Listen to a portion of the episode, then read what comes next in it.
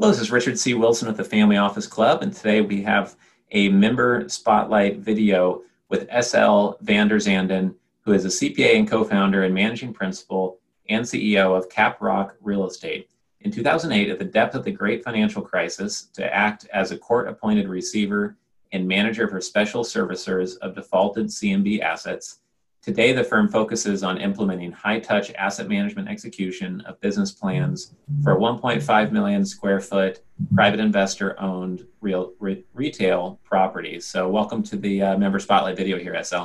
Thanks, Richard.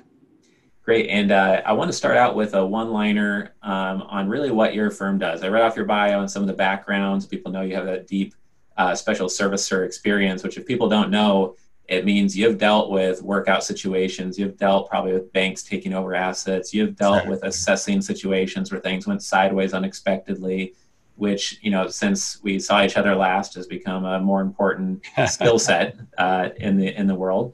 Uh, but if you want to share kind of the one the one sentence kind of description of really what Caprock is all about and what you're focused on as a firm, I think that'd be great to share. Okay, so Caprock is a verti- vertically integrated uh, firm 12 years experience, 5.2 million uh, feet of uh, commercial real estate that we've managed and uh, many times turned around during that time frame.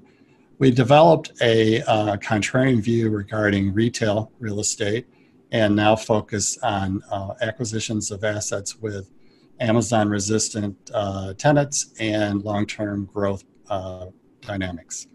Okay, great. So let's unpack that a little bit. Um, Amazon resistant is a word that we talked about at one of our investor summits last year that you were at. I remember talking about that on stage and digging into that a little bit. And one of the investors on stage liked that term that you used because the herd mentality is that, oh, you know, retail, you know, the Bed Bath and Beyond, the Sears of the world are getting killed.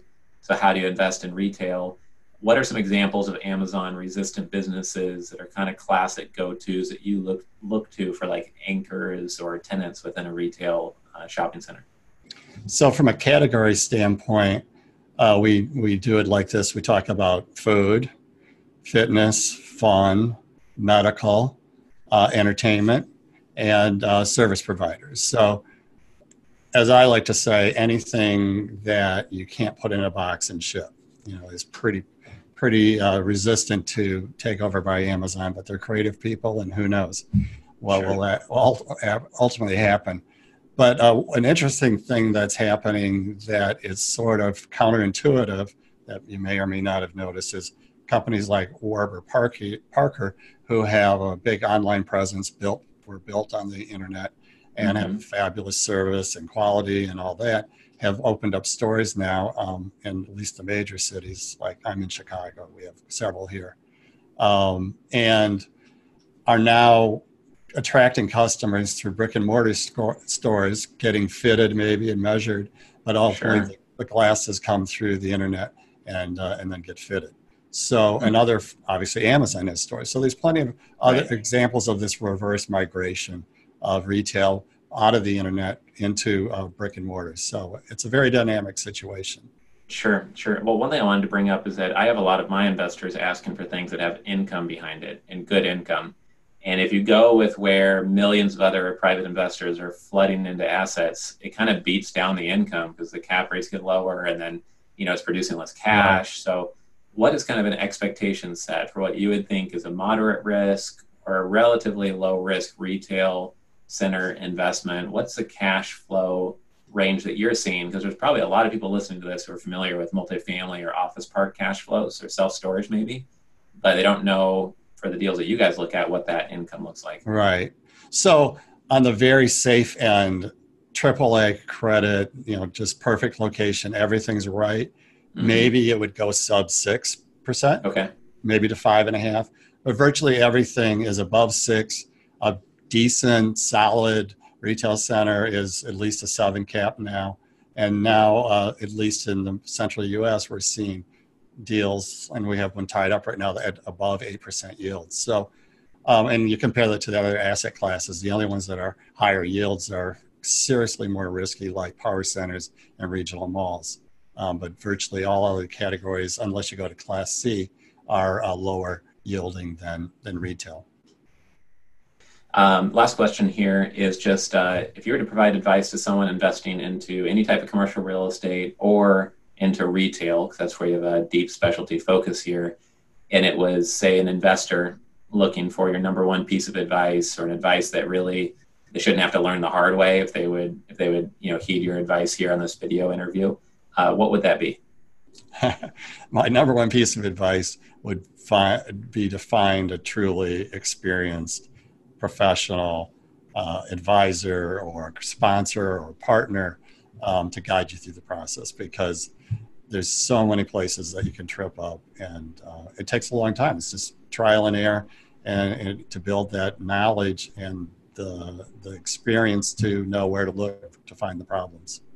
Right. Yeah no i'm glad that you brought that up because there's so many there's like 500 little nuances to any business. Yeah and it's not just about getting a great deal i mean if the team can't execute together if you can't execute the plan if you don't have a plan if it's not a good plan uh, wrong type of debt, wrong partners, wrong mm-hmm. location. I mean, there's you could go on for a whole day workshop right. on how to mess up a real estate deal. That I'm sure you could do a full day workshop just on 100 ways to lose money if you're not careful on a real estate deal, right? So, and, and that's exactly how we ended up specializing in retail. It, well, it was accidental in the sense that we had a lot of properties we managed that were retail, mm-hmm. um, and then over time, because we were working with distress, we worked out a lot of those issues and realized that we liked the asset, we liked working with that style of tenant, um, the way the leases work, uh, the maintenance requirements of the of the assets. So they're not as complex as an office building or capital intensive, but mm-hmm. you also get a relatively high yield for them. So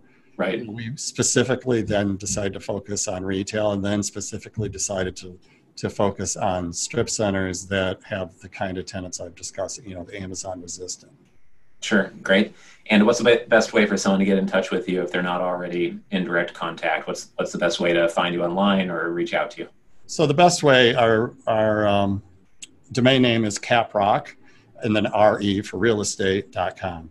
and okay. uh, all my information's there. Bio, all about all the aspects of the firm because we do have um, management and leasing and sales too that help support the assets we buy.